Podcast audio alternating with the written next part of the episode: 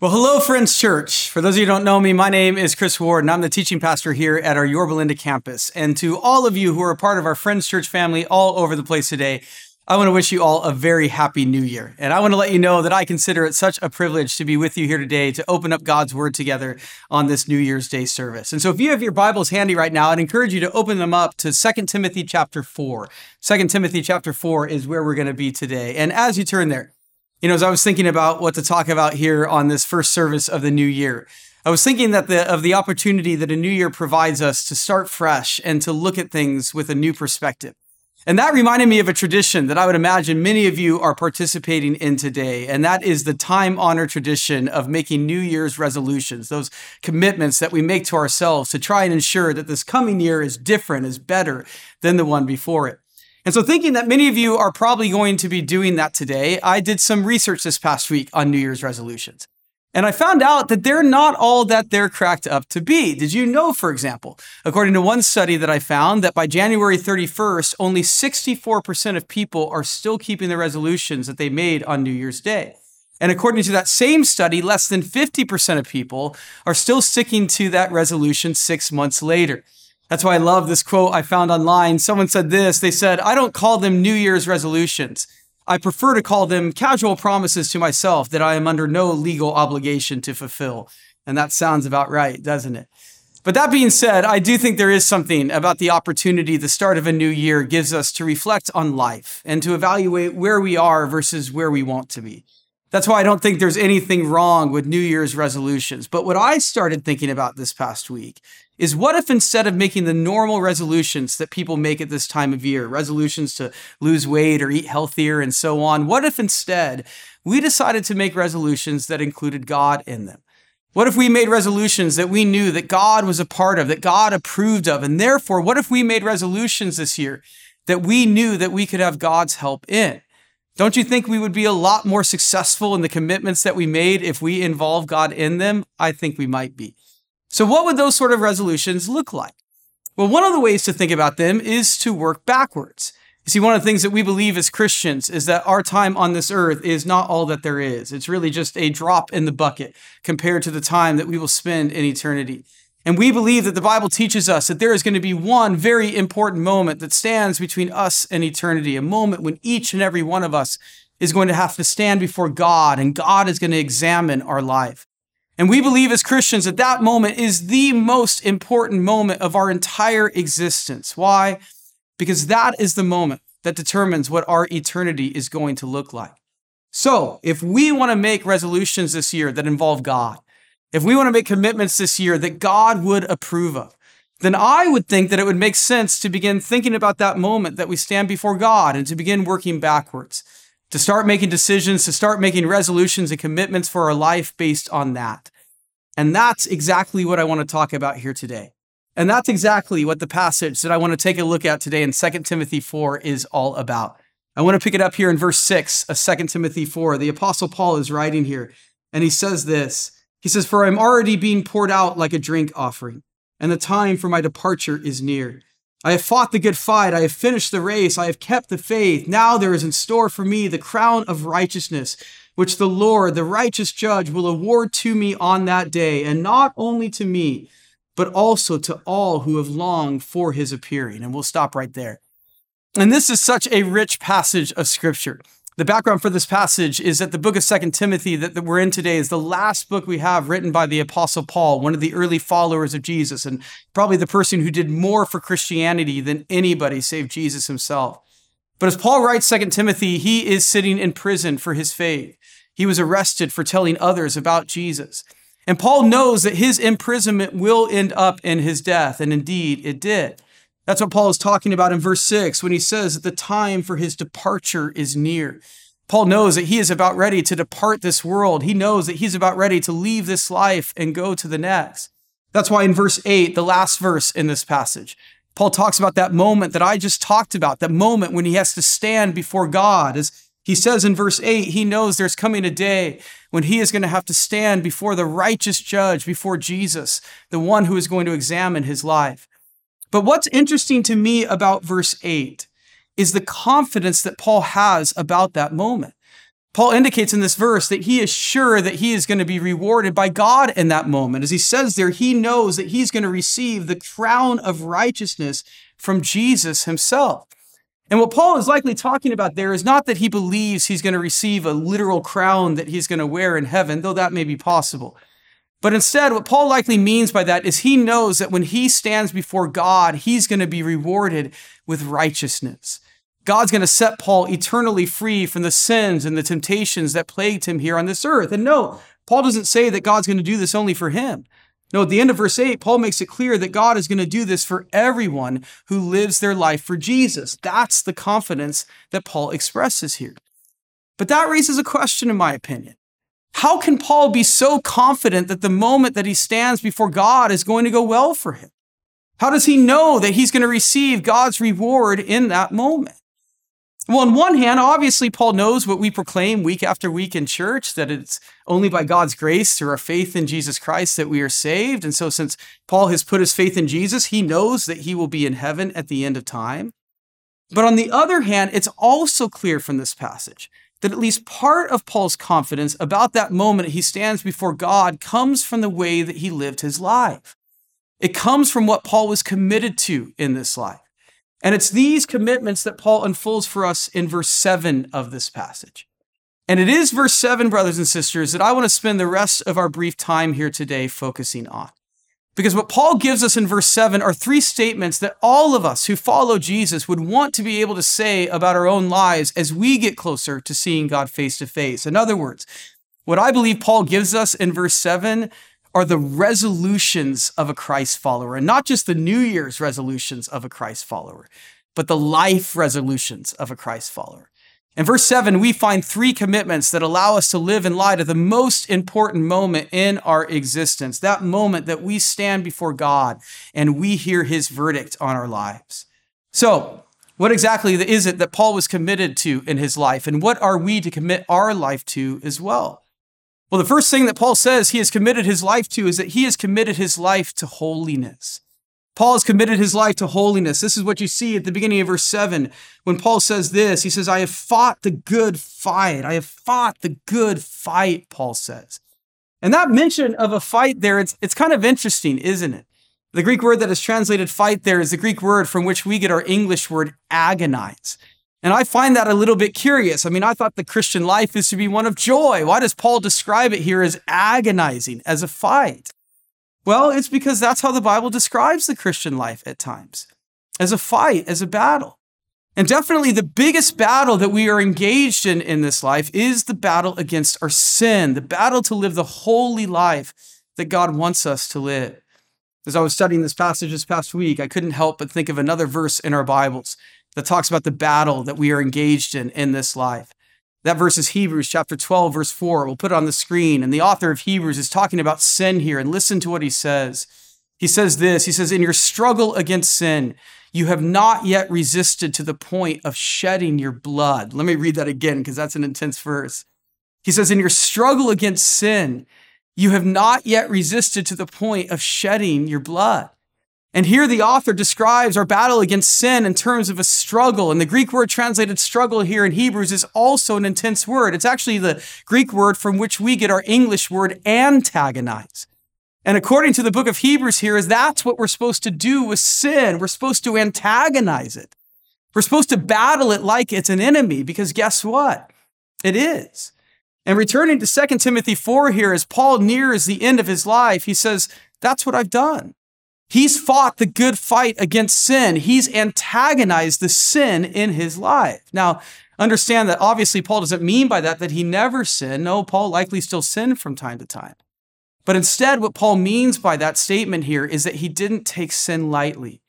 He did what he could by the power of God's Spirit within him to fight temptation and to be committed to a lifetime of holiness. Paul was committed to holiness. And as we head into this new year, what a great thing for us to be committed to as well. You know, I was thinking this past week how probably the most common New Year's resolution that people make is the resolution to eat healthy in the new year. Especially after the month of December with all of its candies and sweets, there's a recognition that we have of the importance of not filling our physical body with unhealthy things. Well, guess what? We are every bit as much spiritual as we are physical. And what candy and what chocolate is to our physical lives, sin is to our spiritual lives. Even worse, it may taste good, but it's ultimately not good for us.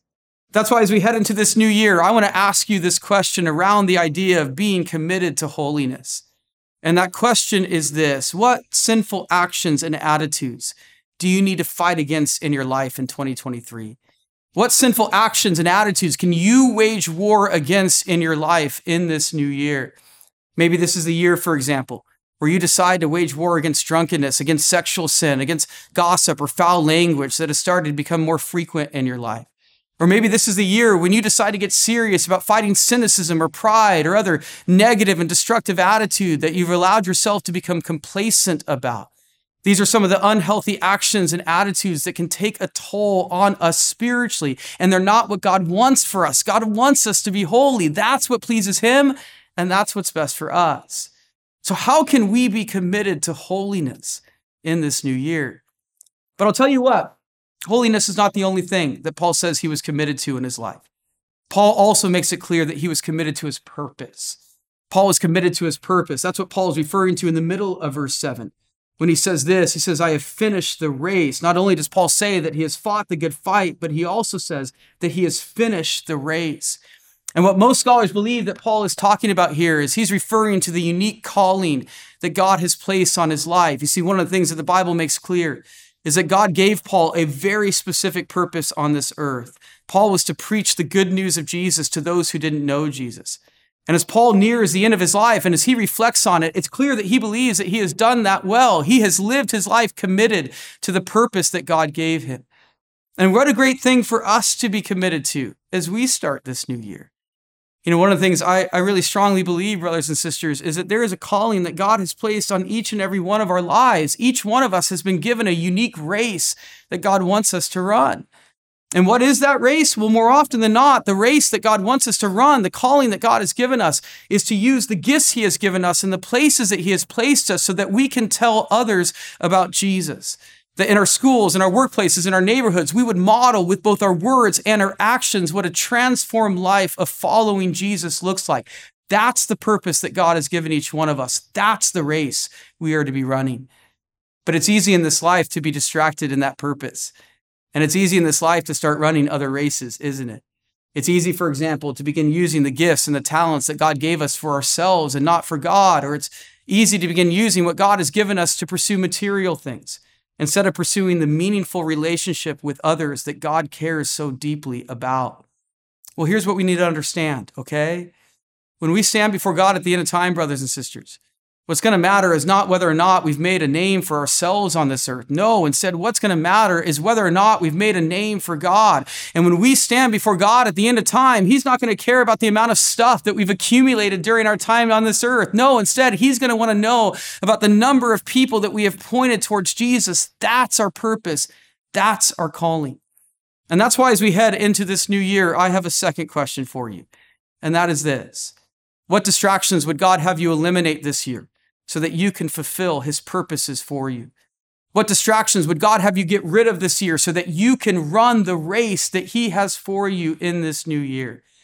Maybe it's time that some of us, for example, begin to take a look at our calendar and begin crossing off those activities that get in the way of the church, that get in the way of time with God, that get in the way of a quality time with other people. It's not that those other things that we are doing are bad, but you've probably all heard the saying before. Sometimes the good can be the enemy of the best.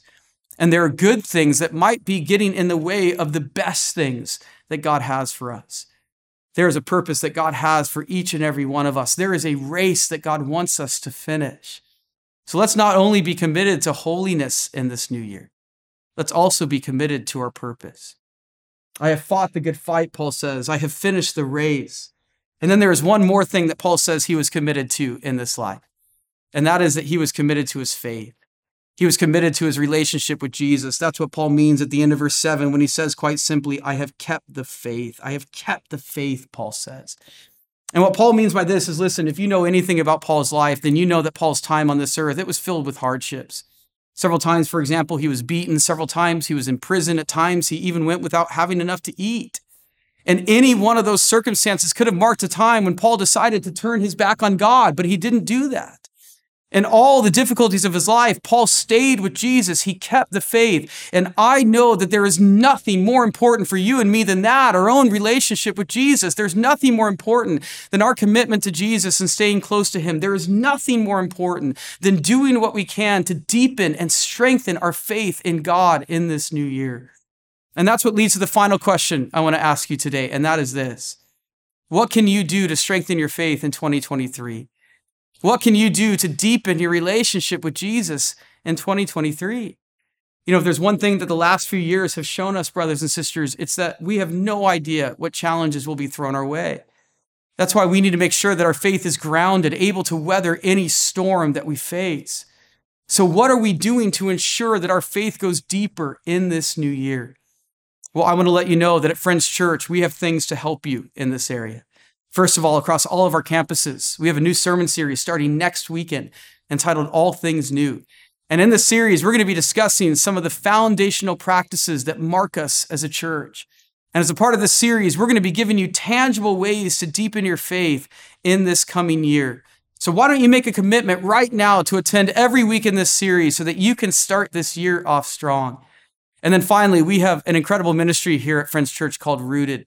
This is a 10 week small group experience that will help you both meet other Christians on this journey of faith and will help you deepen your connection with God, His church, and His purpose for you. And I really believe that Rooted is one of the best things that we do here to give you a kickstart in your faith. So if you've never done Rooted before, now is the time to do it. And to find out when Rooted is going to be started at your campus, go to friends.church and click on your campus's website. And those are just three of the many things that we have in store in this new year to help us all focus on what God wants us to focus on. And that's what leads to my close here. You know, I don't know if you can tell this, brothers and sisters, but I love the new year. And that's because I love new beginnings and fresh starts. And by the way, and more importantly, so does our God.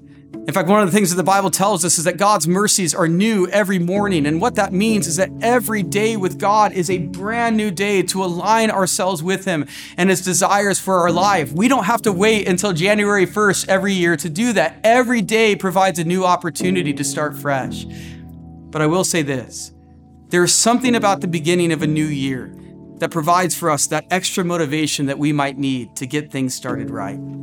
That's why, as we start 2023 together, doesn't it make sense to commit ourselves to the things that we know God Himself would want us to be committed to? To fight the good fight, to be committed to holiness, to finish the race, to be committed to the purpose, the calling that God has for us, and to keep the faith, to be committed to strengthening and deepening our relationship with Jesus. Let me tell you something, okay?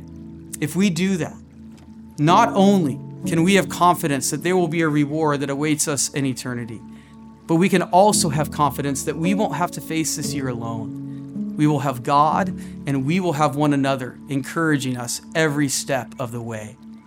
I can't think of a better way to start this new year than with the knowledge of that. And that's why, as we close here today, let's bow our heads together and let's ask for God's blessing on what's in store for us. Would you pray with me? Father, we just thank you for the opportunity that a new year provides us just to start fresh, God. Father, no matter what this past year was like, Lord, in some ways, God, it doesn't matter because as your word tells us, your new mercies are new every morning, and we get an opportunity today to, to start again, to start fresh with you, to start fresh in our lives, Lord. And so, God, I pray as we head into this new year, Father, that we would be focused and committed to the things that you want us to be committed to. We would be committed to holiness, God. We would be committed to our purpose, and we would be committed to strengthening and deepening our relationship with your Son, Jesus, God. And Father, we would recognize that as we do that, not only do we have you to help us every step of the way, but God, we also have a church family who's all doing the same thing and we can encourage one another on. And so, Father, as we begin this new year, Lord, I just ask for your blessing upon every single person who calls Friends Church home, Lord. I pray, God, that this would be a year that is filled with, if nothing else, just a, a, deeper and stronger faith and relationship in you, God so that in everything we do, we can turn to you and feel your presence with us. And so, Lord, thank you. Thank you for the opportunity that we get at the beginning of this new year just to get things started right, Lord. And Father, I just pray that you would keep us filled with joy and excitement for what's in store for us. We love you, Father. We thank you. And we ask all of this in your Son's name.